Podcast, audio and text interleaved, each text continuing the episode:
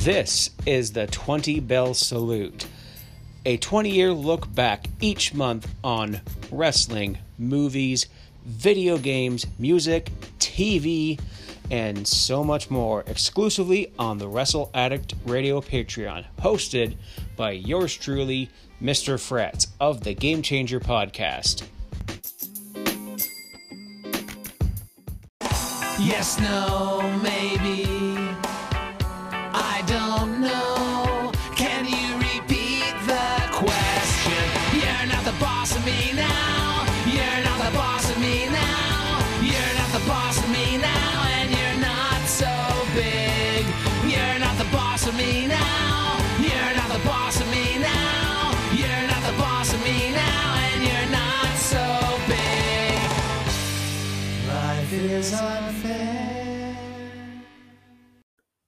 What is up, fam? This is Mr. Fretz from the Game Changer Podcast. You can find me on Twitter and Instagram at the legendary JF. Welcome to the 20 Bell Salute, February 2000. February, February, however you pronounce this month, it don't matter. Yes, this is February 2000, where I'm going to be talking about WWE's No Way Out, which includes the Hell in the Cell match between Cactus Jack and Triple H, career versus title.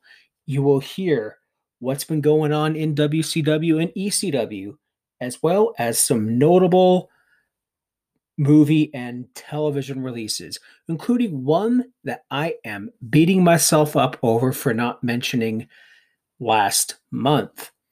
And I'm going to just go for a quick trip in the Wayback Machine and give an old friend of mine a shout out along the way. So, in February 2000, what was I doing? Well, 10th grade. I'm still going through 10th grade at this point in time. I'm hanging out with all my friends. I'm I think I was going to the, our, our church's youth group quite regularly at this point in time. Got to give a shout out to my old youth pastor, Kyle. Uh, I don't know if you're hearing this. I doubt you will. I hope you're not hearing me cuss like this as much as I have, but I haven't cussed yet, and I'm only a minute 45 in. So, well, we'll see how that goes, folks. Um, yeah, so every Saturday in my small town, I would wake up in the morning and head down to our public library to use the internet. Hey, remember when not every home had the internet and it was like very expensive it's still very expensive. But anyways where you could just go to a public place and sit down and use it talk to your friends on messenger uh, download and play games on newgrounds. Yeah i'm going way back here folks. So i would often find uh, one of my best friends in the entire world a guy that i considered I think my best friend at this time in 2000, and that was my buddy, uh, my buddy Wakely. Uh, Andrew, if you're hearing this, all the way out, all the way out where you are now at West, I love you, buddy. I miss you tons, and I hope someday you and I can catch up over a beer. Wake Star, here's to you, buddy. So I would always find him, him there, and then uh, when we were both done using the internet and hanging out, we would often, you know, we'll go back to his apartment for a little bit, pick up some stuff, and head to my place and, you know, play some Nintendo 64 or watch some movies, uh, just hang out, chat, and chill and and have a good time. Uh, Wakely was uh, yeah, he was a great guy to hang out with. Awesome musician as well. I remember him and uh, Harley. Uh, shout out to Harley. you might hear this too. Um, at our church Truth group, we a couple of times we would have an open mic night where you just go there, you can do a poetry slam, you can do a testimonial, you can, you know, recite a Bible verse or or just, you know, play some tunes. So Wakely and Harley formed a band. I think it was only them two. There might have been a drummer in there. I forget. Ryan, Ryan, I'm going to sh- shout you out too. If Ryan's hearing this, uh, you might have been involved somehow, but they had a band named Chewable Fist. I wish I still had their CD that they tape recorded on the CDs at my old church. And if you were to plug it into a CD player today, it would only work on the left speaker. Yeah, it was one of those. And Wakely, his dad had a guitar, a bass guitar. However, in like the, uh, okay, you can tell I'm not a musician, but the head of the guitar, not the head, the bottom, the bass, where the strings are, musician friends, help me out, please. Uh, was covered in pictures of boobs. Uh, whether they were covered in soap or semen or just boobs. And uh, my pastor, he was really cool, but he's just like, uh, Wakely, you're going to have to cover that up with construction paper. So down to the kids' room we go, and co- covering this boob guitar up with construction paper didn't do a good enough job. You can still see see it through the cracks, but oh man, it was fun. And we would also um, fill 3.5 discs. You know that thing that's your save button on Microsoft Word, kids. Yeah, I would download Nintendo games and emulators and ROMs onto this little disc, bring them home, upload them to my Windows 95 one gigabyte computer, but gosh, and uh, play games like that. Uh, oh, it was fun. I got to give a big shout out, Andrew. I love you, buddy. Uh, so going on to uh, what else was going on? Um, you know, my back was recovering. I think I had my six month checkup back at Sick Kids Hospital at this point in time to see how things were progressing. And, you know, they're good. Today I have some pain, but it's just because of my lower back doing, you know, a lot of work. There's a lot of wear and tear back there, but it happens when you have your spine basically, uh, you know, Wolverined, if you will. So going in right into television, uh, last month, I'm kicking myself because I did not mention what was one of my favorite shows of all time. I'm talking about Malcolm in the Middle that started on January 9th, 2000 and ran until May 14th, 2006. Seven seasons, 151 episodes, uh, seven Emmys, seven Golden Globe nominations, uh, a Peabody Award, a Grammy, and my goodness, uh, Frankie Muniz, Jane Kaczmarek, Bryan Cranston, Chris Masterson, Justin Berfield, Eric Pursullivan, Kathleen Lloyd Burns, James and Lucas Rodriguez. The opening theme that you heard at the beginning of this show called Boss of Me by They Might Be Giants. Yes, Malcolm in the Middle. Now, this show, excuse me, often ran at the same time. Excuse me, I had to take a sip of tea there. Often ran in the same time slot as uh, Simpsons, King of the Hill, Family Guy, uh, the Sunday night block. And it was amazing. You know, this was just a great sitcom that just looked at a dysfunctional working class family with you know three kids and i know a lot of families who had you know three kids and they could really relate to this you know uh, i only have one sibling that's my older brother uh, i actually work for him. Hi dave. Um, it's just awesome. He, he had the dynamic of the smarty smarty pants brainy uh frank frankie muniz. You had dumb you had like you had dumb dumb reese and you had dumb dumb dewey you know malcolm lois hal you know francis the older brother that was in boarding school um you know run by that amazing uh commandant commandant Commandant Spangler, played by Daniel von Bargen, uh, was just fantastic. And I think he marries a uh, an Inuit girl later in the show. So we had uh, Malcolm, while having a genius level IQ, while he enjoys his intelligence, he despises the fact that he has to take special classes for gifted children. You know, they're mocked by the rest of the school. They're called Krelboynes. You know, Jane is Jane Kaczmarek is Malcolm's overbearing, authoritarian mother Lois. Bryan Cranston, you know, Heisenberg himself, uh, plays just an immature, bumbling, and loving fa- father Hal. And then we have, you know, Reese, who is just a dim-witted older brother, who is also, you know, a bully who tortures them, tortures them at home, even while he defends them in school. Dewey, who is, uh, he is kind of a dummy himself.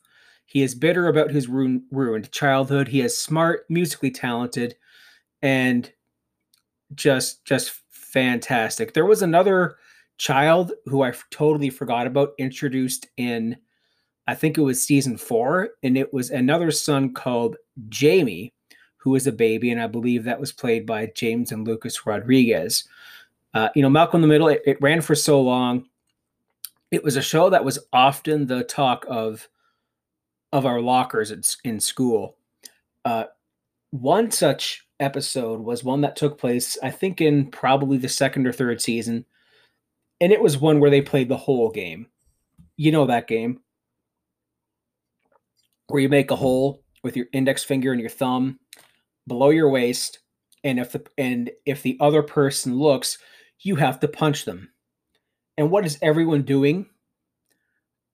The next day at school, the whole game. But it's that same whole game that my friends and I were playing for at least three years before this episode came out. So they kind of they kind of ruined the whole game for me. Like, but what my friends and I would do, like, uh, wh- wh- if I tried doing this to Wakely, he would drill me. It was funny. Uh, but my buddy Dave at our youth group, we used to do such elaborate versions of the whole game where we would, you know, make three holes on two hands with both of our fingers or thumbs and our middle fingers so it would kind of look like the triforce. And if you if you looked at it it was three three and three nine punches. But one thing they didn't talk about in the whole game is the thing that we twisted it with is if you broke the hole without looking at it it was two punches for the hole maker. But if you broke the triforce hole it was three cubed. So it was more like 81 punches. Or we would make a giant circle with both of our hands. I'm, I'm doing this in front of the mic right now. And I'm like, why am I doing this if I'm not video recording this? I got to give a shout out to my buddy Dave, too. Uh, not to be confused with my brother Dave, or yeah, it was so funny. We had all these elaborate versions of it. Ah, oh, man, I I miss it it, it, it was it was so darn fun.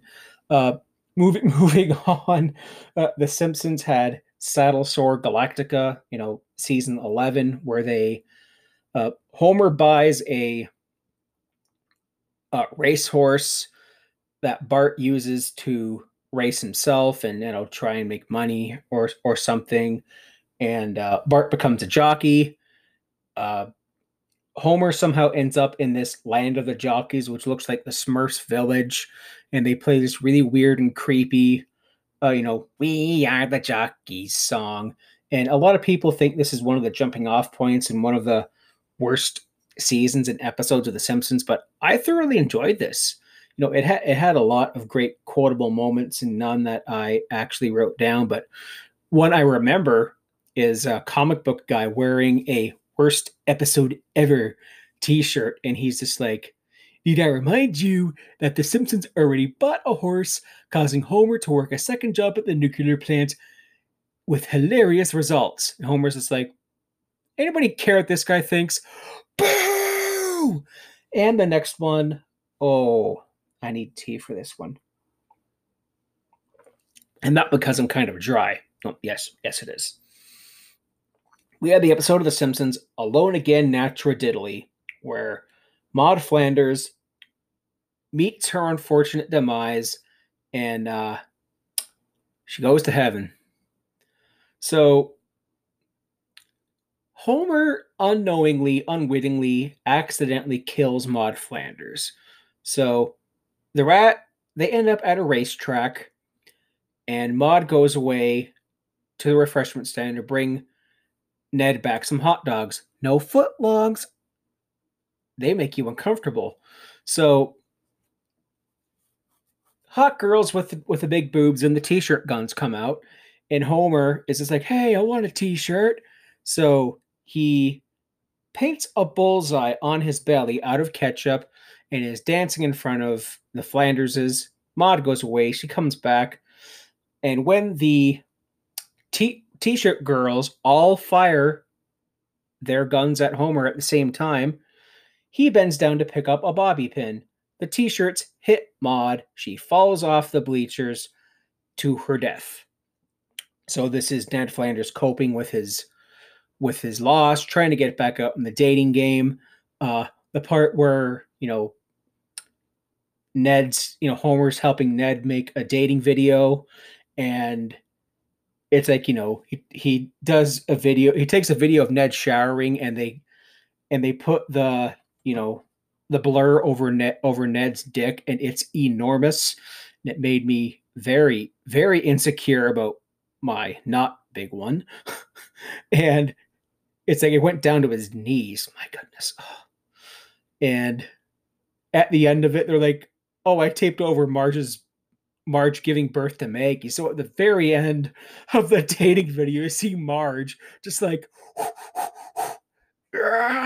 and camera pans down. Of course, it doesn't show anything. And Ned's like, yeah, you sent this to all the dating agencies in Springfield? Oh my goodness. Uh Simpsons. Uh, Family Guy was still on hiatus at this point in time. Uh, the PJs, I think, was as well, but I only like to talk about ones that I liked. Futurama, I believe, was also on on a hiatus. I didn't write anything down for Futurama because I usually do. So, moving right into movies, we have the Tigger movie, which is also known as Winnie the Pooh and the Family Tree, which was their working title.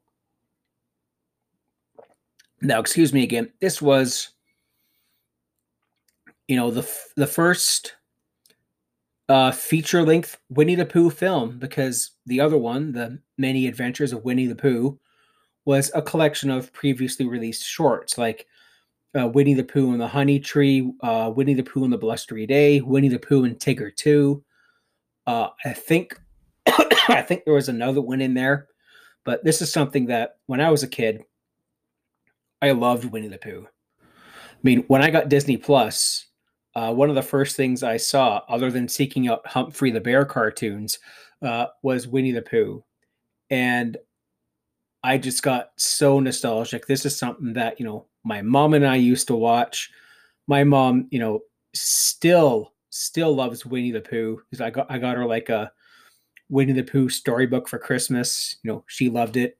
Uh, you know, my, my parents are at that age where it's like, you know, you don't have to get me anything kind of deal. So what we do is we'll get them a gift card or we'll get them like a thoughtful gift from the heart, you know, like uh, pictures with her grandkids, my niece and nephew, that kind of thing. So, excuse me, my goodness, this mic's going to pick up everything. Uh, in this film,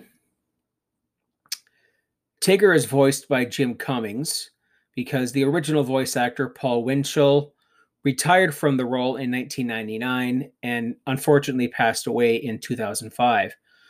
Now, Winchell was a great Tigger, and Jim Cummings himself, uh, I think he did him justice. He did very, very well with Tigger.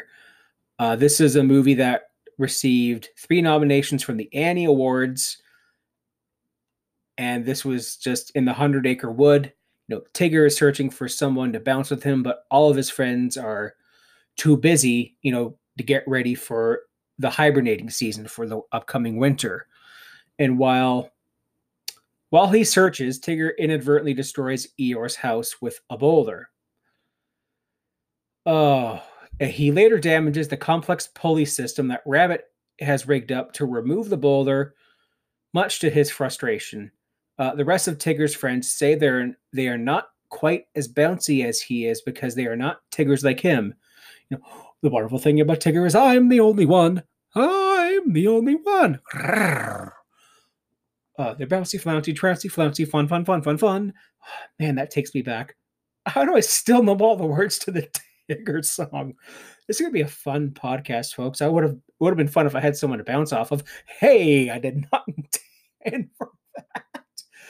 Whew. Okay, yeah. So this is all about you know Tigger having like a self-searching moment. I thought this was the one with the Heffalump, but I think that one was actually called the Heffalump movie or something like that. But yeah, this is one, you know, it was completely all about Tigger, and I'm completely okay with that because I absolutely love Tigger. One of my favorite uh, characters on on Winnie the Pooh after you know Pooh himself, and my my goodness, and Tom Attenborough played Christopher Robin here. Hmm. And John Hurt, the narrator, I believe he was the narrator for all those shorts uh, quite some time ago. It was, uh, yeah, th- this was a very, a very, very fun movie. Uh, moving on, we have Scream 3. Uh, there is somehow five of these movies, but this is just one of those slasher movies that if you grew up in the same time as I did, these were movies that you had to watch because your friends were watching because it was cool. Now, this is a sort of classic slasher who done it, but this one was more of a self-aware movie because I think this was like one of those movie within a movie things. And you know, we had Neve Campbell, David Arquette, Courteney Cox, Patrick Dempsey, Scott Foley, Lance Henriksen, uh, Matt Keeslar, Jenny McCarthy, Emily Mortimer, Parker Posey, Deon Richmond, and Patrick Warburton. What, really? cool. Learn something new every day. Uh, yeah, so this is the third installment in the Scream franchise. Uh, it was the last one until Scream 4 in 2011. And I believe this year, um, unless it's actually forthcoming, is uh, was Scream 5. So we have, you know, Cotton Weary, now living in Los Angeles, is the host of a nationally syndicated TV show 100% Cotton. Oh my gosh, that's terrible. So it is called in by Ghostface, who demands to know the whereabouts of Sidney Prescott. Uh, Cotton refuses, and Ghostface comes to his home where he and his girlfriend Christine are murdered. So this is, you know, Sidney Prescott. I believe she was played by, uh, yep, she was played by Neve Campbell, and this is just another another Who Done It Scream movie. Uh, I haven't revisited the Scream franchise since I was a teenager, so I can't tell you whether I like this this movie or not. It was okay at the time, but I think my favorite had to be number two. Uh, and I loved that how uh, these movies were spoofed in the original uh, scary movie. The first and second one. The the rest were garbage.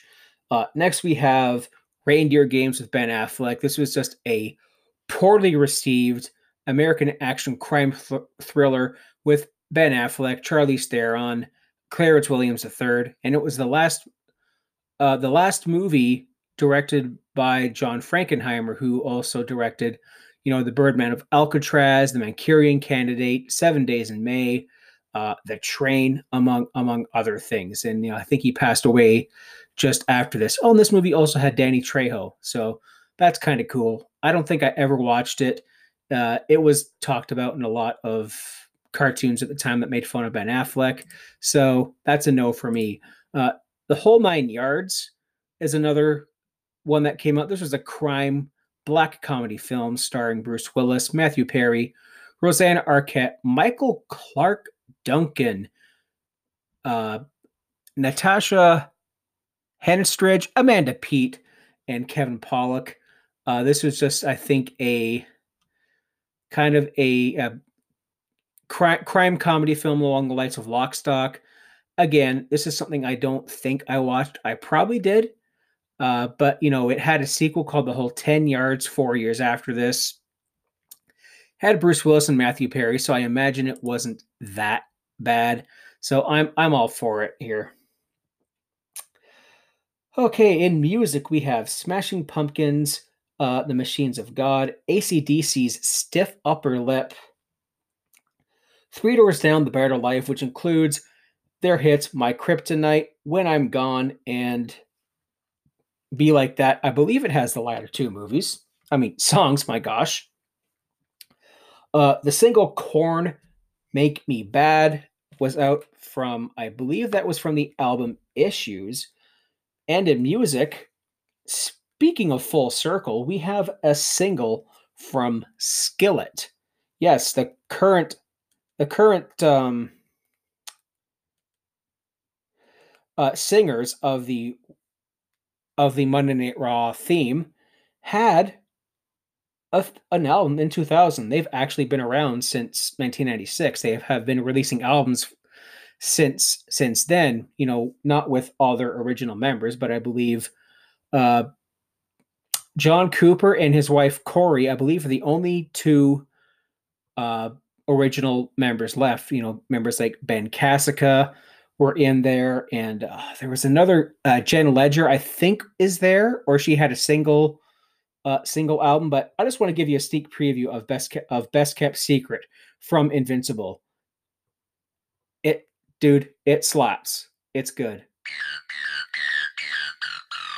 Yeah, they went through a bit of a new a nu metal techno phase in the early two thousands. Oh, that's uh, that.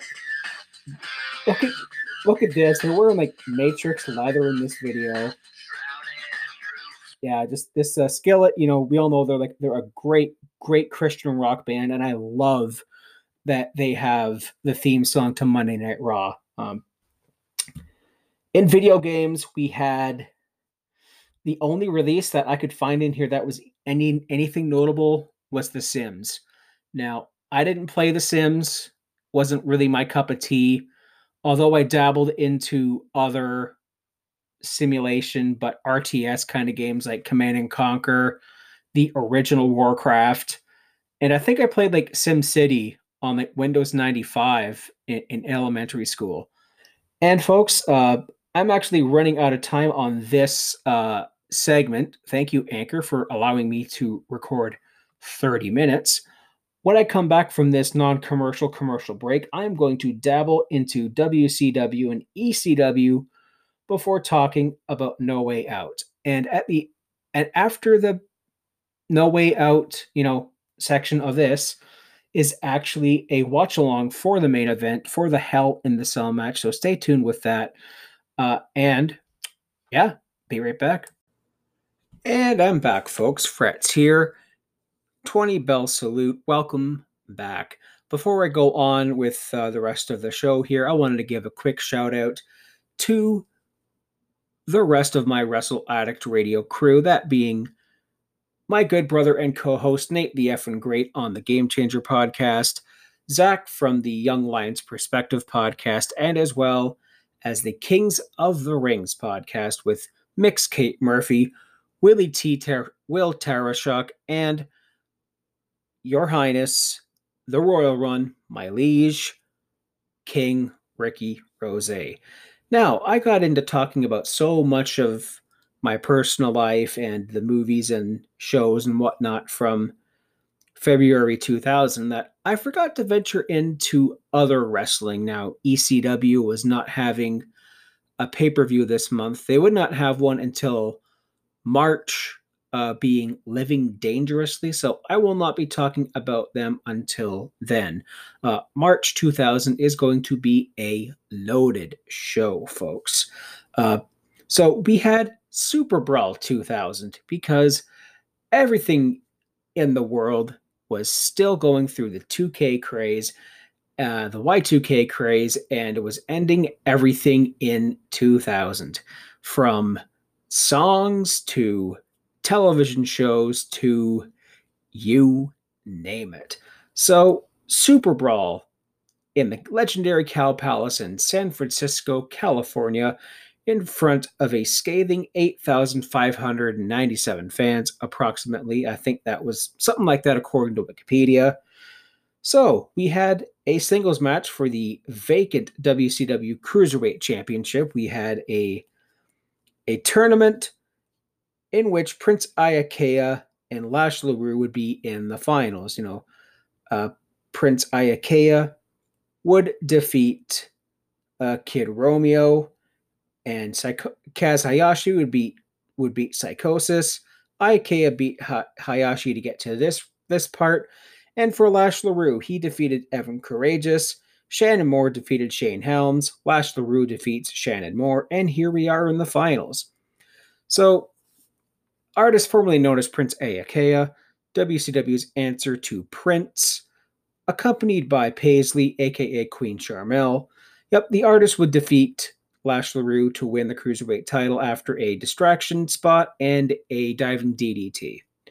Uh, Brian Knobbs, whom I met, very nice guy, accompanied by Fin- Fit Finley, defeating Bam Bam Bigelow for the Hardcore Championship after some distraction spots by Finley and a trash can lid to the head by uh, by Knobbs. And I don't know how the rest of some of these matches went. I'm not going to bother get getting too deep into them. Uh, three count defeated Norman Smiley in a handicap match. The Wall brother defeated the Demon. Tank Abbott defeated Big Al Green in a leather jacket on a pole match. Uh, Big T, aka uh, Ahmed Johnson, accompanied by Stevie Ray and someone in, named Jay Biggs, who I believe was Clarence Mason, uh, defeated Booker in a singles match with the Pearl River Plunge. I believe this was that match in which use of the letter T was on the line. You know, a match that we would probably would have seen on Sesame Street. You know, the Count versus Snuffleupagus in a in a T street fight with Oscar the Grouch as the special guest referee. So next we had Billy Kidman defeating Vampiro, the Mamalukes, Big Vito, and Johnny the Bull retaining the yes, retaining the tag team championship in a Sicilian stretcher match. Ric Flair defeating Terry Funk in a Texas death match in something that would have taken place 20 years prior to this. And finally, Sid Vicious retained the World Heavyweight Championship in a three way dance against Scott Hall and Jeff Jarrett. Oh my goodness. Mance, how did you do it, man? How did you get through bad WCW? Shout out to the Mance, formerly of the Gift of Podcast. Uh, I hope you're doing well, bro. I I miss listening to you rant on about bad WCW, and uh, yeah, good times, man. God bless you. So, opening up here, we had Kurt Angle against Chris Jericho for the Intercontinental Championship. You know, Kurt Angle being the current European champion, recently defeating Val Venis on an episode of SmackDown. He has been finding his stride as a heel, even if he's cutting like your cheap American, Canadian, whatever sports team heat. He is, excuse me, he's working. And this particular night, No Way Out took place from Hartford, Connecticut. Hartford, of course, being the former home of the Hartford Whalers NHL team, who moved to Carolina, uh, Raleigh, North Carolina, in I believe 1997 or 98. And as far as I know, uh, Hartford folks, uh, they miss their whalers. They love their whalers. Uh, I once a season, Carolina had recently been doing a whalers night, and they would also be, you know, using the green the green jerseys and the and the brass bonanza. So Kurt Angle was like, you know, talking about give, giving out and cutting a promo on Hartford, and he's like, you know, unlike the whalers, I will return. I will return a winner. It's like much like the Whalers left Cal, uh, left Hartford, I too will leave Hartford. And uh, Kurt, I, I gotta say, man, that, that takes a lot of balls. As bra- as brass, as as oh my gosh, as Brass Bonanza plays me off here. There's one thing you don't do, Kurt. You don't go to Hartford and push the Whalers button. Much like you don't go to Seattle and press the Supersonics button. Actually, I didn't know the Supersonics lost their NBA team until like a year ago. Uh, shout out to John Ritland of the Gerbinator for that for uh, bringing that up. so, excuse me. Chyna has been accompanying Chris Jericho to matches as of late. I beget, I guess uh, these two became frenemies in a way after uh, Jericho defeated Chyna for the Intercontinental title. I think the previous month, maybe even in December. I I forget when. Uh, Chris Jericho, of course, is wearing his No Mercy attire, and I think it was at this event and some other events throughout the early part of 2000 in which uh, everyone was doing kind of their uh, screen grabs and their uh, proto prototype um, attire for their uh, uh, spots in, in the No Mercy N64 game, and I can't wait till we get to talk about that on this show because I I can go on for a whole episode about No Mercy. I might even do it. Uh, it's a shame that my, my copy no longer works. You know, I don't think my N64 even works anymore. The game itself is all rusted out. My memory packs are dead. They're they're they're they're gone. I put a lot a lot of hours into No Mercy. Although I didn't get the game until about 0203 because uh, I wasn't working much and I was out with my cousin I think at a EB Games or GameStop for American listeners. And the GameCube had already been out for at least a year.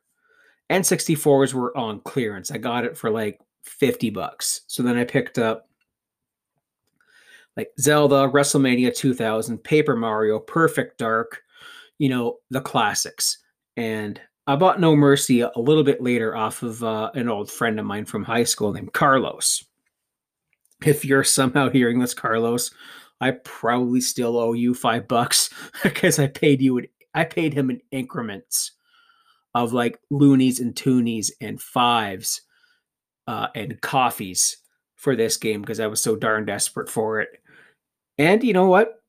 I love it. I loved every minute of playing that game, and my goodness. So, anyways, Jericho, uh, coming out in that attire. He cuts his funny promo. Uh, calling Kirk uh, Kurt Angle Kirk Angel, uh, saying that his three eyes are idiot, imbecile, and ignoramus. I will retain the Intercontinental Championship because I am one bad mama jamma. I guess he was trying to make that a thing. And for a while, it kind of was because the crowd was playing sing along with it. So we saw a bunch of ring post spots in this match a whip into the steps. Chris Jericho does a really nice Asai moonsault. Uh, Kurt Angle with his mwah, magnifique uh, super belly to belly suplex. Uh, a whole whack of signs in the crowd, and the one that caught my eye on the front row was kingwhack.com. And I went in incognito mode because I was morbidly curious about this. And folks, uh, if you want to buy the URL kingwhack.com, uh, it's up. It's it's available. So uh, porn sites. I'm surprised you haven't jumped on that yet. It probably already has by the time I finish this sentence, and I'm not even uploaded this yet. so Chris Jericho with his amazing double power bomb, angle slam results in a kick out. Uh, a belt shot is denied, and Chris Jericho locks in the walls of Jericho, and Kurt Angle reaches the ropes and he gets to the outside of the ring, where he sends Chyna into the ring steps. Now, while the referee is tending to Chyna, the belt is still in the ring. Just, uh, just, just, just watch the belt here. Uh, Chris Jericho goes for the Lionsault, but it is countered into a belt shot by Kurt Angle. He rolls up Jericho to become the new Euro Continental Champion, much like D'Lo Brown and Jeff Jarrett before him. Excuse me. And at this point in time, Kurt Angle is still undefeated. Eat that, Bianca Belair. Next up, the Dudley Boys versus the New Age Outlaws for the Tag Team Championship. Road Dog coming out in that bucket hat. yeah, I had one of those. Not a DX bucket hat, but a bucket hat nonetheless, because what, 2000? I was 16. Like, come on. I was trying to be cool clearly it worked. So Road Dog's cutting his promo. We're gonna kick this shiznit doggy style, but not with each other. Don't know why you had to specify that Road Dog. Um, And then in this match, you know, there is a Fameasser through a table, that awesome bubble bomb that sends shockwaves up my spine and butt whenever I see it. See a low blow, Road Dog hit a nice superplex. D-Von eats a Fameasser, but on the, I believe it was on the outside of the ring. But anyways, on the outside of the ring, Bubba Ray Dudley hits Billy Billy Gunn in the shoulder with a pipe, and then there's a 3D, and we have new champs. Uh, this would be Billy Gunn's last match in the company until October. He was undergoing uh, shoulder surgery, and I think amongst other things. And yeah, here we go. The Dudley's era has begun, and we're going to find out who they be facing at WrestleMania a little later on. Unfortunately, we have to get through Viscera versus Mark Henry. Uh, fortunately, it's the hmm, sexual baby, no, sexual chocolate theme, which is just awesome. Barry White, Teddy Pendergrass, that kind of stuff. Just that, uh, hmm, yeah, baby, that kind of funny stuff. Uh, this was also part of the Mae Young uh, set, uh, section of Mark Henry's career where Mae Young entered the two words I thought I would never hear out of a 77 year old woman I'm pregnant, much to the horror of everyone in the ring. Uh, yeah, so Viscera comes out wearing a giant garbage bag. Henry is yeeted into the steps. This is boring. Uh, Mae Young tries to get involved. I think Viscera splashes her or tries to splash her or slams her or something. But but you know what? Um May would have asked for it. She oh she uh said to Bubba Ray Dudley once uh they were doing that super bomb spot off the top of the platform. It's like, you know, you better not go easy on me, young man. It's like, if I find out you're going easy on me, I'll beat the crap out of you. Like, "Mm, yep, got it. yeah, you don't want to mess with Johnny Mae Young. My goodness. So we have Mark Henry winning with a scoop slam. Yeah, this is boring. Um, what's not boring is the next match, the Hardy Boys versus Edge and Christian with the number one contendership on the line for WrestleMania. So this is just again going through the No Mercy thing. I'm going to be talking about this all year. Uh, no Mercy attires all over the place, and uh, this is a rematch from their No Mercy ladder match, which was amazing. Uh, Edge and Christian entering through the crowd. Terri's coming out with the Hardy Boys. And then all of a sudden, the APA come out here because uh, Terri hired them. Excuse me, sip of tea there. Thank you very much, David's Tea. Please sponsor me. Uh, we have APA being hired by Terri to protect her from the Dudley boys because I believe she had a run in with the Dudleys with a super power bomb spot. So Jeff Hardy's coming up with his hair straight out of a pack of, I think he just took a whole pack of nerds out and rainbowed them in his hair. Looked cool. See that awesome tandem leg drop by the Hardys. The shirts come off and the moisture start to increase in the arena a little bit. I'll turn on my dehumidifier.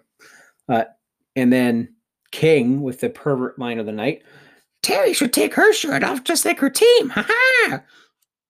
Stop it, King. See a nice springboard moonsault on a Christian, a wicked Razor's Matt Hardy going for a wicked Razor's Edge. It was a nice uh, counter into a hurricanrana. Big hot tag. King still being creepy, making lines about Terri and her breasts. And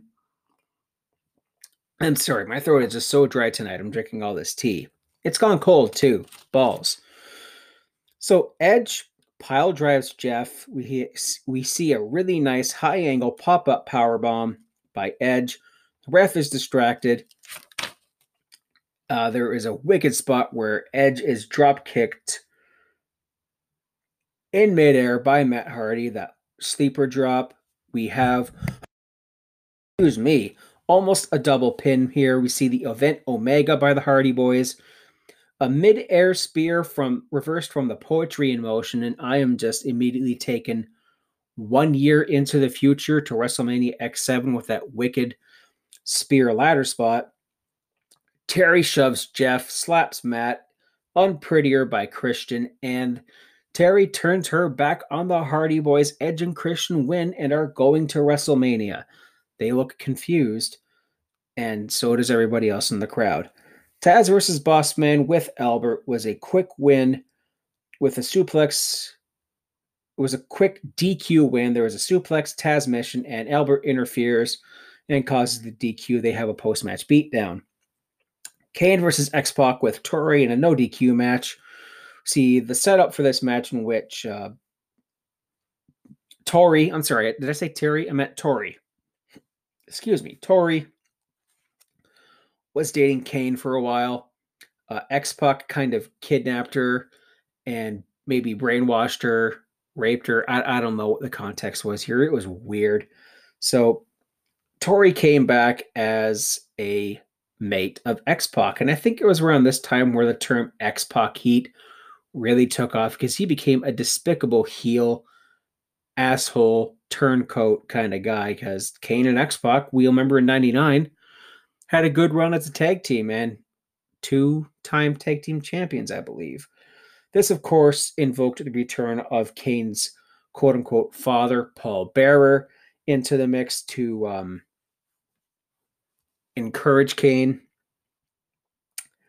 We see the wicked alternate black attire on Kane here. It was so cool. Like the black and red is reversed, so everything kind of looks black.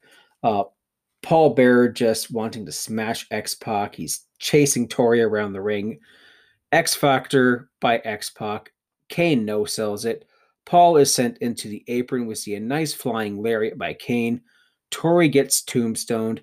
Uh, Kane picks up the ring steps, brings them into the ring, but X Pac spin kicks them and they fall on top of Kane's head, allowing X Pac to get a bit of leverage, get on top of Kane, and pin him for the win. Next up, we have the Radicals Chris Benoit, Dean Malenko, Perry Saturn going up against Too Cool and Rikishi. Oh, so I do get to talk about the Radicals debut. So, the month previous to this, all four of these gentlemen were in WCW, and basically there was a thing where they had the opportunity to get out of their contract. They they wanted out. Booking was bad. Uh, everything was bad in WCW at this point in time, and allegedly, excuse me, Shane Douglas was going to be accompanying them, but it just didn't work out for Shane Douglas the first second time around, I should say, because he was in WWE f- for 1991. Then he came back as everyone's favorite teacher, not named Matt Striker, Dean Douglas, and you know things with the Kliq. So these gentlemen were invited to the WWE by Mick Foley on the, I think it was the 31st of January 2000. Of course, they turned their back on Foley, and they're like, "Hey, if you can win your matches on Raw, you get a contract." But they did not. However, Triple H was like, "Oh yeah, uh, he bought their contracts. Just the talent in that ring. And this included Eddie Guerrero, who was uh, accompanying them, but unfortunately nursing a arm injury. And they're saying, you know, is this prom night? Well, Eddie and Chyna would have prom night at Backlash, and I'm going to be talking about that soon. Uh, Rikishi has a taped leg, selling an injury. Uh, Eddie uh, dislocated his elbow, hitting the frog splash on somebody, uh, and he brings out a pipe which he calls his moral support pipe. Huh, I didn't know we can have those. Uh, so Rikishi's ass in that thong. Uh, I heard a story on Bruce Pritchard's podcast where allegedly that was going to be going to Yokozuna, Rodney. My goodness. Uh, Keish and Benoit have a bit of a match here. Uh, there's a stink face, and I'm reminded that they had a feud over the Intercontinental title some months after this, and it was awesome. Uh, King was saying something about the stink face, and he's like, "Oh, I'm glad this doesn't have smell-o-vision. That's funny." Also reminded me, I had a note here that when Pete Rose was inducted in the WWE Hall of Fame, he's like, "Hey Rikishi, do you still use that cheap ass Aqua Velva on your ass?" That's funny. Uh, Keish cleans house. There's a hope spot here. Rikishi driver, everyone's in the ring, whole bunch of wacky spots. We have the worm, uh, we have legal man syndrome, everyone's in the ring, just almost the disqualification. they're trying to keep the big man down. He hits the hip hop drop. Uh, there's a nice flying headbutt by Chris Benoit. Dean and Rikishi have a bit of a interaction here where Dean is trying to work his leg and trying to get Rikishi to submit. But we have a Rikishi driver and a banzai drop onto Dean Malenko for the win, and Cool and Rikishi get the victory here. And next up is Big Show versus is Big Show versus The Rock with the number one contendership on the line for WrestleMania. I'm sensing a theme here. I wonder if it's going to go on. So we see the Rumble controversy and bad digital camera angles here of the Lex Luger Bret Hart spot, but in the year 2000, or the John Cena Dave Batista spot we would see sometime after this. And the Big Show is in complete denial about losing the Rumble, saying, Look, this is where The Rock's feet touch first. I am the winner. Uh, we see a whole bunch of stuff here with Big Show and The Rock. There's uh, DX is involved in this feud somehow. Big Show comes out uh, with a haircut. You you are no longer Big Tuna. You are henceforth known as Big Haircut. Thank you very much for that, Andy. Oh, you're quite welcome, Mr. Fretz. I'll stop. Ah, man, I love Andy Bernard. One of the most hated characters on The Office. I love Andy. He was awesome. so, uh, yeah, whole bunch of wacky, wacky stuff here. Big Show and The Rock have their typical Big Show and The Rock match. Nothing special. The Big Show was 28 years old here, which would make him now 48. And for someone who is pushing 50, Big Show looks amazing. He is shredded. He is in great shape. Uh, this match is not really that good. Uh, Shane O'Mac gets involved here. He gets a big pop because oh, he's gonna he's gonna help Rocky here, but nope. We have Hebner. Uh, we see it. No, I'm sorry. We see a choke slam. Hebner pulls Tim White out of the ring because I think the Big Show would used a chair or something.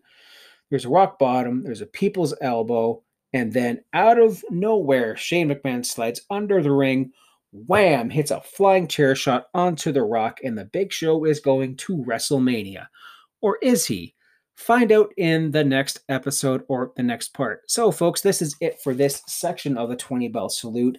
Uh, I did a watch along for the main event of uh, Triple H versus Cactus Jack career versus title. I did actually record it sometime before tonight. You know, this is about 11:31 p.m. on February the 10th. I believe I recorded this either last week or in the end of January, and it was uh, when I didn't have my new microphone. Actually, just last week, I got a brand new Blue Yeti Nano microphone, which is why I sound so sexy and so good right now.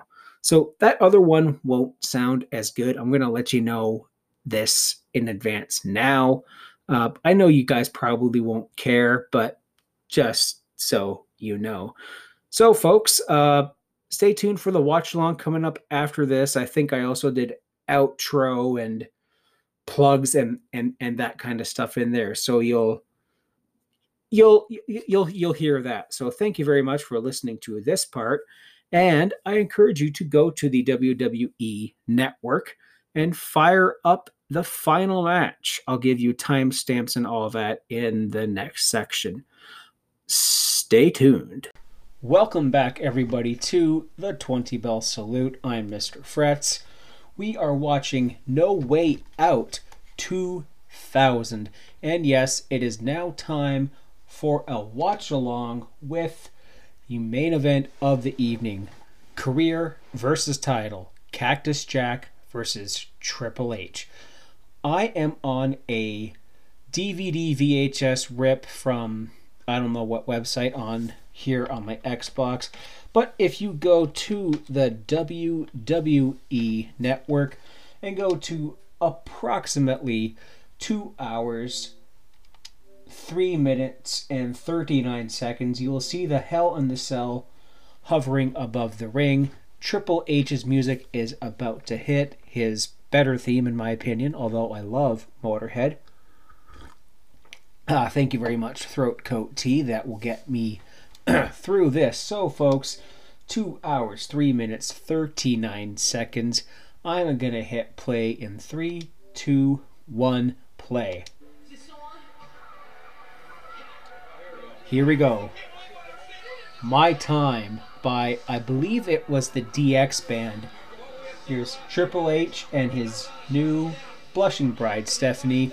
And if you excuse me for just one moment, I am going to get my remote control.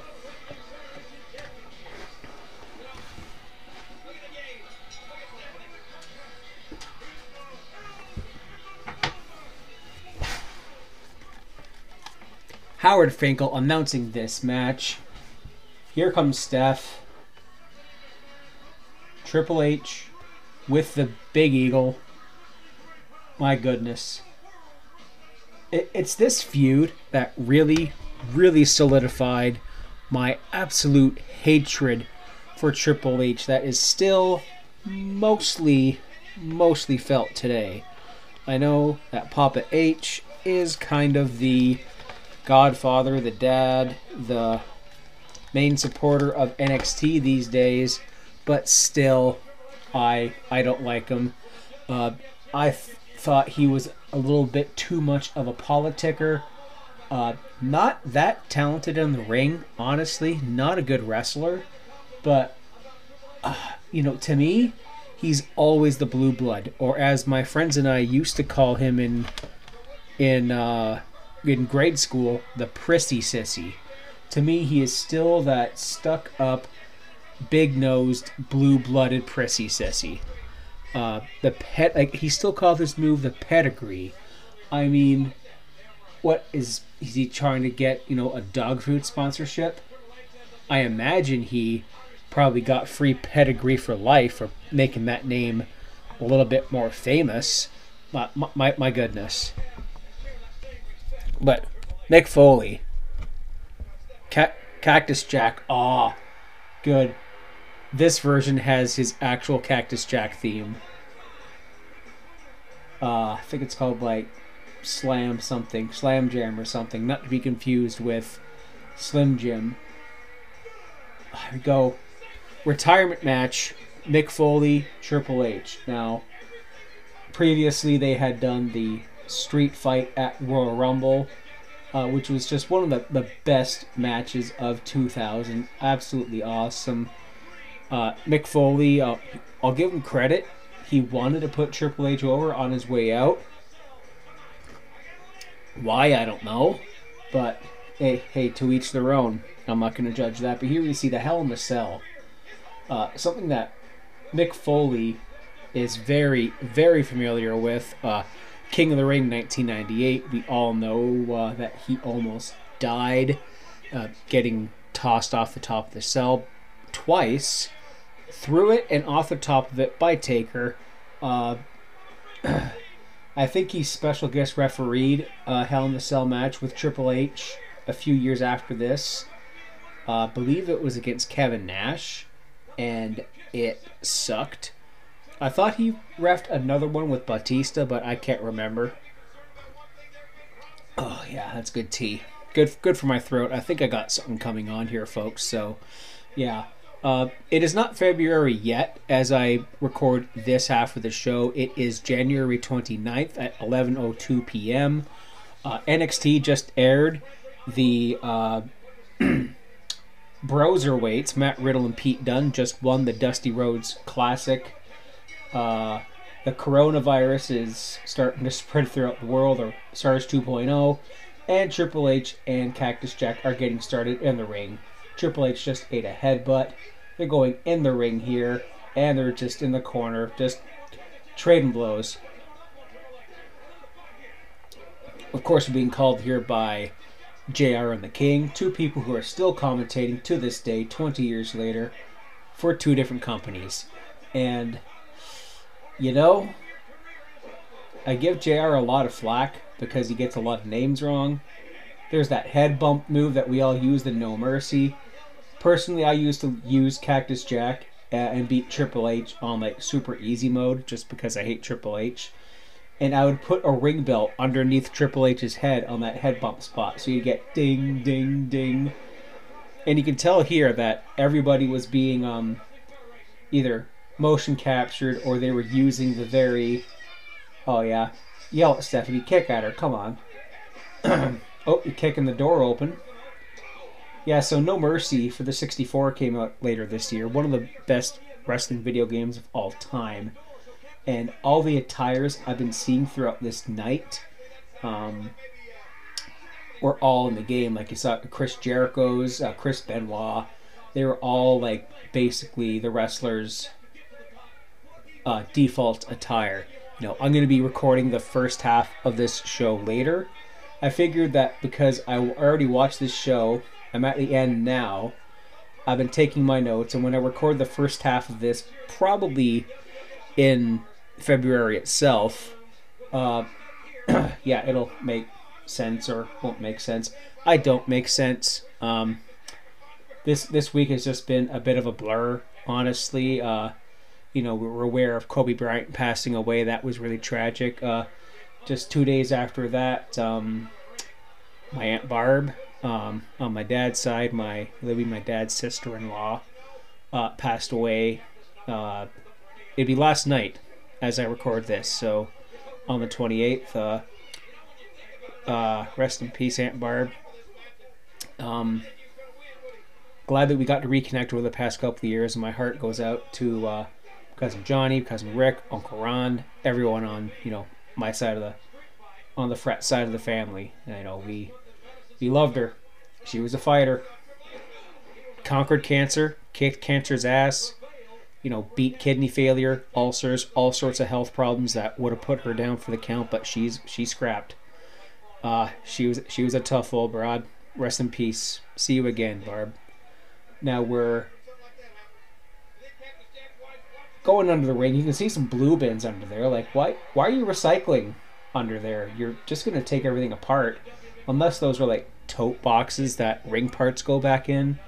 I I don't know. so now we got we're just a couple minutes in this match. Oh yeah, whipping him right into the cage. Triple H is going back in the ring. Cactus Jack is bringing a chair into the ring. Yeah, no. In and Triple H just yeeted Cactus in back outside of the ring into the into the floor down by the cage. Uh now Cactus Jack. Oh, cheapers. Just whipped it, Irish whipped into the ring steps, just tumbled over them. No wonder Cactus probably had both of his hips replaced at some point. Uh, now, Foley, we know if if you were watching wrestling at this point in time, you know, especially through the end of '99 or throughout all of '99, to be honest with you, uh, Mick Foley was just buggered. His his knees were given out. He was done. He even when he was when he was writing in his book "Have a Nice Day," which, by the way, one of the greatest wrestling autobiographies ever made. I'm gonna have to get back into reading that again. It was so good. He's just like, yeah, um, I'm buggered, but I'll uh, I'll do SummerSlam. And then hey, uh, oh, throws the stairs at his face. Oh gosh. Oh, man, you see why I hate Triple H? It's shit like this. Just being a absolute twat in a bell end.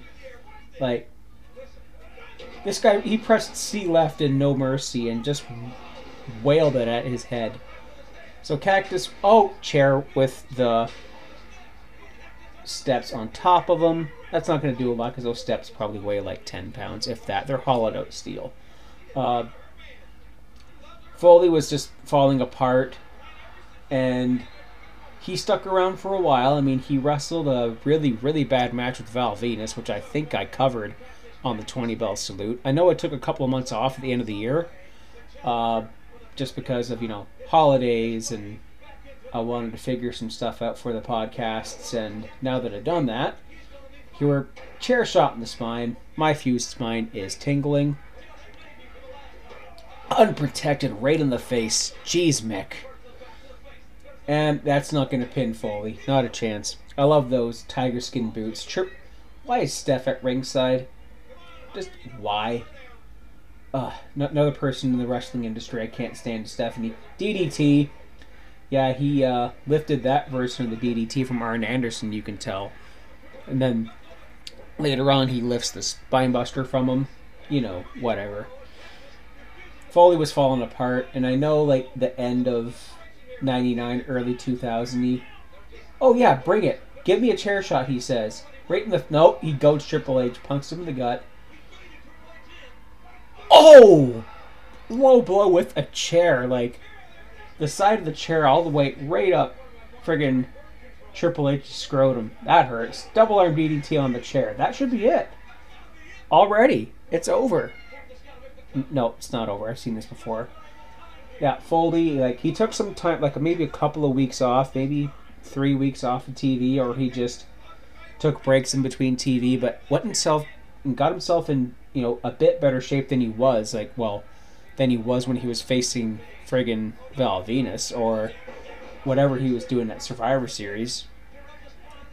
He dropped he dropped some weight. He dropped uh, about twenty pounds. You know, I can probably do about the same myself. Um, excuse me, I think I'm coming down with something. Maybe, uh, yeah, might have coronavirus. I don't know. Um, so he went and got himself looking a little bit better for both of these matches, and maybe another match coming up here later. Uh, there's a chair kind of set up for someone to sit on the. I see. Yep. Triple H is gonna have a seat in the corner on the chair. Trip Mick Foley is just feeding him fists. Yeah, Cactus Jack got himself looking all right for this point in time. He looked good in this match. And drop toe hold into that seated chair puts a nice big dent in it. Oh, that thing is peggered. It's done. Take it back to home hardware. Get your receipt. My goodness. Yeah. Um, yeah, I said I've got to give credit to Foley here. You know, he was he was toast, but he made himself look good. You know, in 1990, you know, 99 was, geez, that that year was pretty bad. Like by the end of the year, you know, Taker was taking time off for his groin injury. Uh, the toll of the road was just also aggravating it and too much. And you know, his his gimmick needed uh, a reboot. You know, that's why we got later this year we got the American Badass. Um, yeah, Steve Austin went down. His his neck was like on borrowed time. He was saying, uh, excuse me, I shouldn't have done that right into the mic. Excuse me for a second, I'm going to turn my microphone off and blow my.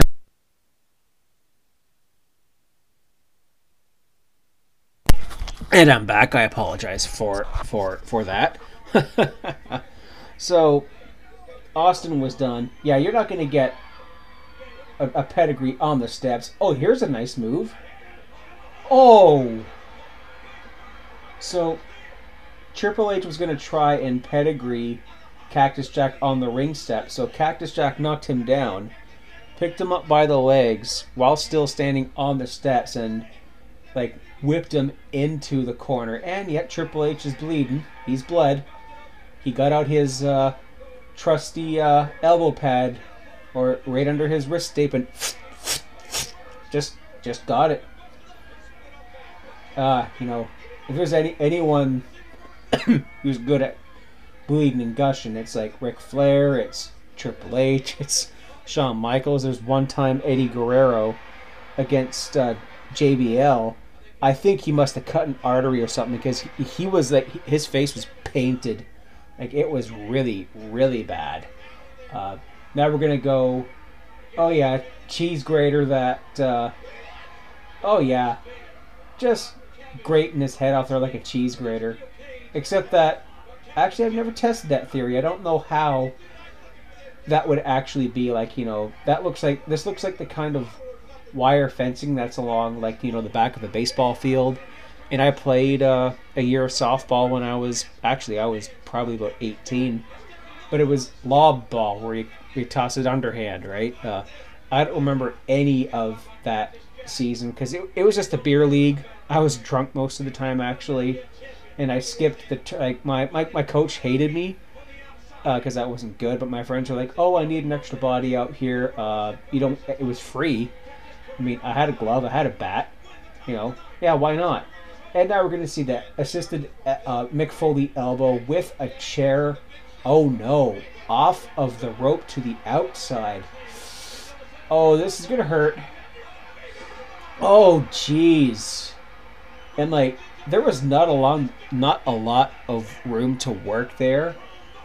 Like that was in between like ringside and the K, like the the cell, which looked like it's about two or three feet.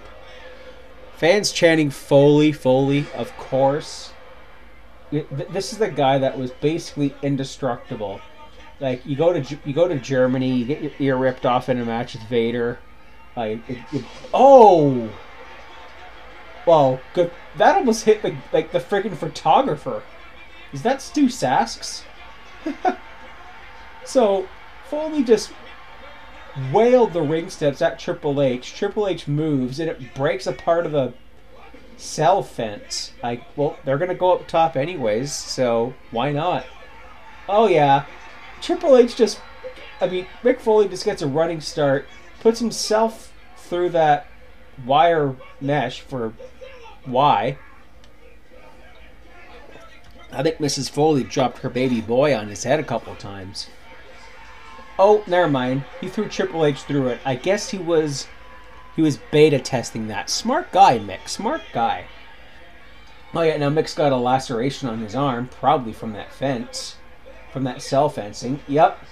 Now we're gonna throw Triple H on the announce table. Move out of the way, Jr. Excuse me. Um.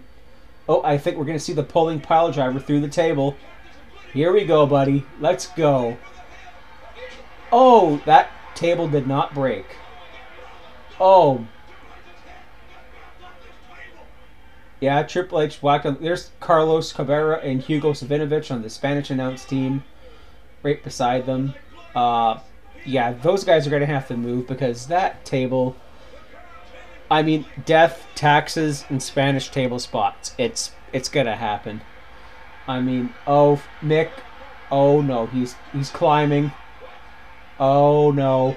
No, this isn't to be good.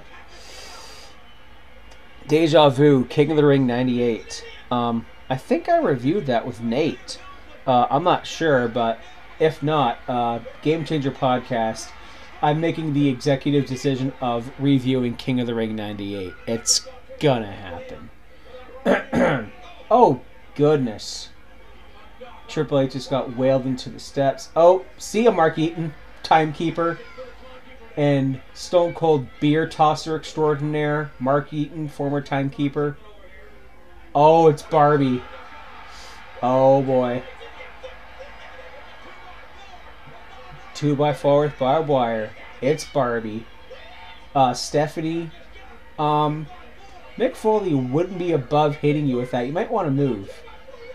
Oh yeah, Triple H is just like, fuck out of here and the fans are like, ah, yeah. The fans are like, yeah, you're not. Oh, that's a, oh, right in the head. I remember, yeah. Again, no mercy for the 64. I used to love playing. Um, was it Brawl mode? It was like that endless battle royal. You can win money for the SmackDown Mall. First thing I would do is I would get the the barbed wire bat because I would play through uh, WWE Championship mode with uh, like my curator guy, like Fretz or whatever I call them. and yeah, and then get the money that way. Like I want the barbed wire two x four for my hardcore title matches, because I used to do like you know, like what universe mode before there was universe mode. Like yeah, I feel like Paul London winning the cruiserweight title and Booker T winning the WWE title because I feel like it. Oh no, yeah, they're they're both at the top of the cage. Mick Foley's about to. Oh, Cactus Jack is just getting cheese grated right in the face with that 2x4. And he's still hanging on the top.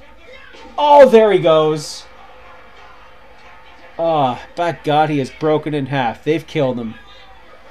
Uh, Triple H's big shocked face, but he's just like, yeah, yeah, I, uh, Triple H, uh, I just uh, put Mick uh, uh, through a table, uh, cause I'm a big uh, nosed uh, piece of shit. Uh.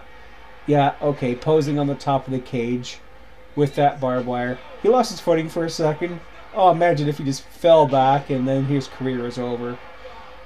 Oh, man. Yeah, too far?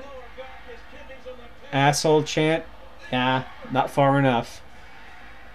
Oh yeah, I used to play like Hell in the Cell matches in like what SmackDown versus Raw or whatever the ones were for Xbox 360 and GameCube. I'm just gonna toss Triple H off the cell because I don't like him. Yeah, I know that's petty, but that's wrestling fan stuff right there, right? Oh, that's not as bad as his Taker toss, but still, the cajones on this man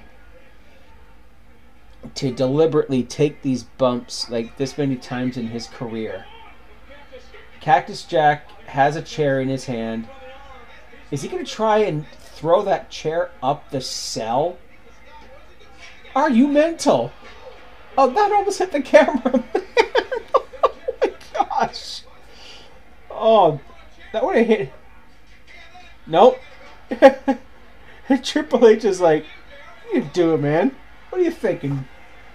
I mean, you got to press C left on the N64 controller. That way you can just throw it from a distance and whale him right in the face. I mean, it's. I mean, if you do that from ringside and then it just bumps your opponent in the face, ding, ding, ding. Oh shit! That's how I figured out it was a disqualification match. Yeah, or you know, Bull Buchanan and Eddie Guerrero and Steven Richards would interfere in my match. Oh, okay, this is. I thought this was no DQ because I uh, barbed wire. Oh, here we go. They're both on top of the cell. You don't know what's coming here. Oh my gosh. Oh yeah, he's got Barbie again. Oh, oh the gut! Oh, it's ripping his shirt. That got caught in his flannel, for frig's sakes. I know all this stuff is kind of reinforced and gimmicked, but when Cactus Jack got chokeslammed at King of the Ring '98, it wasn't you know that I don't think that was supposed to happen. Uh, I'm not Prichard, so I'm not sure. Hey Bruce, before you get your dick real hard with a BlueChew, chat me up. Uh, was that supposed to happen? And the barbed wire is just kind of falling off the two by four. Ah, right, Bear, right, right in the nuts. Uh, Triple H and man are getting hit by football. Uh, ooh, okay. Now Triple H is wobbling. So is Cactus. Uh, yeah. This wouldn't be the last time Triple H uh, uh, wrestles on top of the Hell in the Cell. Need I remember? Oh, oh, oh! There's a hole in the corner. Shh! You gave away the spot. Actually, no. If they went through that, they would both like land friggin' spine first on the on the ring post and just break every bone in their back. Not cool, man. Snap suplex on top. That's those are the steel, the pieces of the mesh closest to the the edge. Uh, and right below that is is that little wedge in between ringside and the edge of the cell would not be a pretty picture if they went in there because, yeah, as I said, there's not a lot of space in there, right? Uh, we've gone about 25 minutes in this Hell in the Cell match, just so you know. In case, oh, double arm DDT, that's it. Triple H with the classic Kane knee bump from the pedigree. Uh, I guess Kane learned that from him. yeah, so this this event here, uh, No Way Out 2000, uh, I've liked it a lot. You know, we've seen the pay per view debut of the Radicals, a decent no DQ match with Kane and X Pac, uh, Chris Jericho, Kurt Angle, Edge and Christian, and the Hardys. Man, this is Attitude Era at its finest, right here. Here we go. He's got the 2x4. What's he doing? No, he's not doing that. Okay, okay, he's putting the. Oh, shit. It's on fire. Barbie's burning. Foley started the fire. Foley Ryan started the fire. Oh my gosh.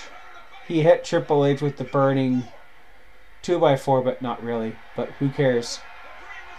Let, let, let's not shatter kayfabe here, everybody. And he's just leaving it burning on top of the cell. And he's calling for the pile driver. He's calling for the cactus pile driver. Here we go. New WWE champion. It's over. Oh, he's gonna put and oh, Jeebus! Back body drop. Triple H back body drop Mick Foley over top of him through through the top of the cell into the ring. Oh, look at the look on Stephanie's face. She's loving it. Like like bitch, someone just fell from a couple of stories. I mean, what a cunt. My goodness. Like here, this is this is why I hate Triple H and Stephanie. I mean, she's a McMahon, so it's it's obvious my my disdain for them because they're McMahons. Well, so is Triple H, but uh, this is probably the start of the reign. I know the reign of terror was like 2002. No, there was a bit of reign of terror in 2000 as well, but he didn't have the belt for that long. But it seemed like it was eternity. Triple H is gingerly gonna try and make his way back down to the ring and not blow up his quad. Yeah, here we go. He he climbed down gingerly. Smart guy. Uh, so was so he wouldn't Kevin Nash himself. There's a big dent. Mick Foley put a big dent in that ring when he got backdrop through there. Oh, they're chanting Foley. Here's Hebner. Oh man, it's not looking good here. Career and title. Uh, Mick Foley. Uh, he's not moving. I mean, he's squeezing his hand. He's giving. He's mo- no, he's not. No. Cactus Jack is moving. After that, you gotta be kidding me. oh my gosh. He's uh, he's asking Triple H to bring it still. It, Mick Foley is the fiend. I mean, I, I can see where Bray Wyatt gets uh, inspiration for his fiend gimmick because he's indestructible like Mick Foley. Uses the mandible claw like Mick Foley. Ooh, now it's making a bit of sense. Uh, Triple H means business now. Here we go. We're gonna get a pedigree, and Mick Foley's career is over. Oh, there we go. Good night. One, two, three. Fuck you, Triple H. I will never have any respect for you. That's it. And if you'll listen to earlier in the show, the Big Show defeated The Rock in a number one contenders match. So, WrestleMania 16 or 2000 is main evented by The Rock and The Big Show. Uh, I just turned off my TV for a second just because I don't want to see Triple H celebrating, but I know there's still a bit more to go here. Um, so, the next night on Raw is one thing that solidified my hatred for Triple H and Stephanie. Of course, we had the uh, Mick Foley's farewell uh, with Sarah McLachlan's "I Will Remember You," which I mean, come on, you could you could put that song in front of a Taco Bell commercial and it'll make me cry. Um, like you, you could put that you could put that song in a porno it'll make me cry. uh, uh, actually, never mind. um, yeah, so they did, you know, I will remember, and it was a bunch of like Mick Foley blooper blooper reels and like like him with a skid mark in his pants or him like taking bumps and all that crap. It was utterly disgusting. I know it was an angle. I I, I know it was cave. I, I like Mick, Mick Foley is the most self-deprecating man I know. I, I know in wrestling. Him and Al Snow just take the piss out of each other and themselves, like I do. Like I, I, I poke fun at myself. I deserve it for one thing. I, I'm an easy target, but oh cheapers, they showed that bump through the ring. Just awful. Uh, yeah, they're getting Foley on the stretcher, but I don't think he wants to leave in a stretcher. He wants to crawl out on his own accord. That's balls. That's cajones. So they turned Mick Foley's special tribute video into like a joke. And since that day, I never liked Triple H. Uh, he caught he caught me hook, line, and sinker a couple times with the whole DX thing, but then when he immediately turned his back on Shawn in 02, like nope, okay. He, he's he's the one wrestler that's been consistently on my my most hated list. Him and the Miz. And Foley knows his career in ring career is over, at least until 2006. But actional, yes, we can talk about that. Nate put WrestleMania 20, 23, 22, uh, whatever, Mick Foley street fight on the list. oh boy, that's just through the. They're showing that bump again. It's. Like, I wouldn't be surprised if Mick Foley actually pooped himself taking that bump, because he landed right on his arse. Everyone's standing up in appreciation. Mick Foley is cry. Oh, yeah, he's a little bit crying, a little bit teared up. Uh, the final farewell for Mick Foley. And thanks to Triple H, his career is over. That's. There we go. That's Mick Foley's. If you ignore uh, Impact Wrestling, which I don't blame you for, uh, there's there's the end of his in ring of his full time in ring career. He takes one last look at the crowd. Foley forever sign. You're damn right, Foley forever. and copyright 2000. And that ends No Way Out 2000 on the 20 bell salute. So, folks, stay tuned next month for WrestleMania 2000. Now, this is a pay per view that I actually fantasy rebooked. So, you're going to get a Brucey bonus edition right here on the Wrestle Addict Radio Patreon for that very um, for that very show after I review it. And you know, WrestleMania season is coming full swing. I know we had just had the Royal Rumble, which was won by Drew McIntyre and Charlotte Flair. Uh, Drew McIntyre was honestly a shocker, but at the same time, one of my predictions. Charlotte was. I actually got it right because Sasha Banks wasn't in the match, and you know what? I'm kind of okay with Charlotte winning because, well, it's a legacy thing. Her dad won it, so I think it makes sense that it would have happened eventually. I the WWE needs to create new stars in the women's division. I mean, they're going back to the well with Charlotte here, but I think someone like Shayna is on her way up. So, with that aside, I'm going to be talking about that uh, throughout the Game Changer podcast. You will have already heard about it by now, but in you know day of recording, uh, retrospective time, uh, whatever. so, folks, thank you very much for listening to this edition of the 20 Bell Salute. Please join the fam on Wrestle Addict Radio. Follow us at addict underscore wrestle. Follow myself and Nate on the Game Changer podcast on Saturdays. Uh, he is at Real Effin Game. Uh, Kings of the Rings podcast drops on Thursdays at KOTR underscore podcast. The Young Lions perspective at Swade Senator War uh, drops, I believe, on Mondays, maybe Thursdays. I know he does more than one show a week, so I highly suggest uh, checking out Zach uh, his his show the young again the young lions perspective is very very well done it's a lot different than some of your wrestling podcasts i'll I'll give it that. It's very it's very brash. It's very opinionated, but you know what? I love it. Kind of reminds me a little bit. I said this before, Zach. Um, it reminds me a little bit of Stephen A. Smith.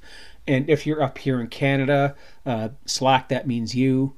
Uh, the like Tim and Sid or Primetime Sports with Bob McCown. Very, very that. And I love that. You know, I, I love a little bit of brash and harshness in my wrestling podcast, as long as it's not directed towards me.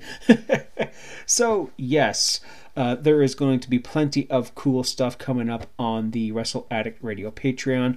Some stuff that uh, I have ideas for com- coming up. So maybe if uh, if we do them, you will know. Join the fam, follow us, help us keep wrestling real, and good night.